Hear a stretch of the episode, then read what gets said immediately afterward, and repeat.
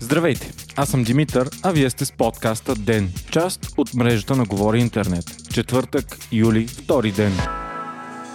Ден е подкаст от мрежата на Говори Интернет и става по-добър благодарение на подкрепата на слушателите си. На вас. За да станете дарител на Ден, елате на patreon.com, Говори Интернет и срещу 5 долара на месец ще станете денник. Истински герой.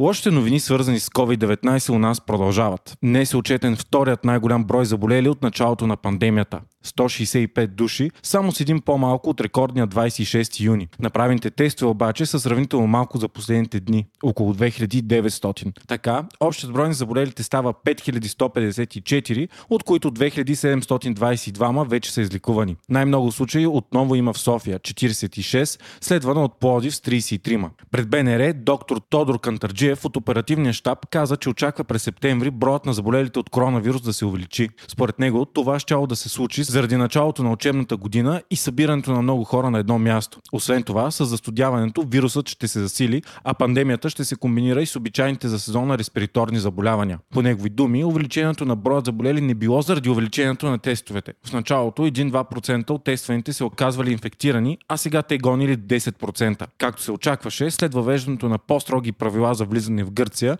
на граничен пункт Кулата се наредиха километрични опашки. Днес е имало 15 км опашка, а чакането за влизане е било с часове. Проблемът се отежнява, защото целият туристически трафик към Гърция от Сърбия, Румъния и Северна Македония също се пренасочва към кулата. По света положението с вируса също се отежнява. От една седмица всеки ден има понад 160 000 болни за 24 часа. 60% от всички болни са регистрирани само за последния месец. Днес пък САЩ отбеляза нов мрачен рекорд. 53 000 заболели само за 24 часа. От една седмица случаите там само растат, въпреки че преди това бяха започнали трайно да спадат. Най-големите огнища в момента са щатите Калифорния, Аризона, Флорида и Тексас. Заради резкият скок, редица щати се отказаха от планираното национално облегчение смягчаване на мерките. Калифорния върна редица мерки, включително в 19 окръга, където живеят 70% от населението, ресторантите затварят врати. Само в този щат за 24 часа има почти 5900 болни и 110 смъртни случая. Рекордът обаче за сега държи Флорида със своите 6500 нови случая за един ден. Промените на Конституцията на Русия със сигурност ще се случат, след като при 90% обработени бюлетини на националния референдум полза на промените са гласували почти 78% от гражданите. Избирателната активност, въпреки коронавируса, също е била висока над 63%. Промените ще бъдат най-големите в Конституцията на страната от нейното създаване през 1993 година. Най-дискутираната точка е приемането да бъдат нулирани до сегашните президентски мандати на Владимир Путин, който нямаше възможност да се кандидатира за следващите избори за президент заради старата конституция. Сега ще промени обаче премахват тази пречка и ще му дадат възможност да бъде президент президент за още два мандата до 2036 година, когато той ще бъде на 83 години. Според предишната конституция, президентът няма право да има повече от два последователни мандата. През 2008 година, след 20 карани мандата, Путин използва въртичка и размени местата си с Дмитрий Медведев, който стана президент, а Путин министър-председател, но реално запазвайки властта си. След това той отново беше избран за президент и сега кара четвъртия си мандат. Това обаче не е всичко. Новите промени дават на руския президент повече правомощия като лостове за контрол над министри и съдии и да ръководи работата на правителството. Президентът вече ще може и да назначава и уволнява министри. Появява се и нов конституционен орган, наречен Държавен съвет, който ще определя вътрешната и външната политика на страната. До сега също съществуваше такава инстанция, но тя беше със съвещателни функции, като в момента и се дава голяма реална власт. Тя също ще бъде под контрола на президента. Конституцията ще бъде допълнена и с текст, че децата ще се възпитават в традиционни семейни текстове, патриотизъм и уважение към по-възрастните. Освен това, изрично ще пише, че бракът е съюз между мъж и жена, което се смята за тежък удар за правата на ЛГБТ хората в Русия.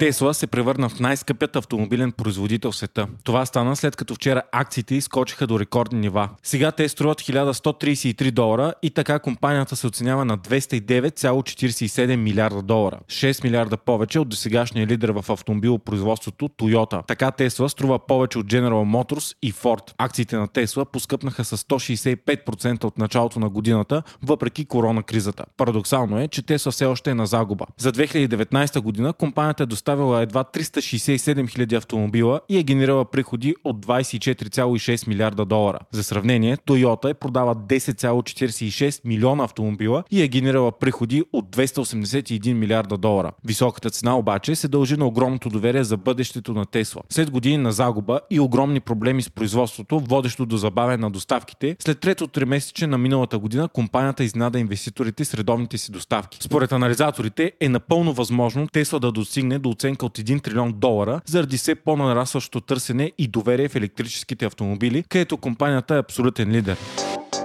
Вие слушахте подкаста Ден.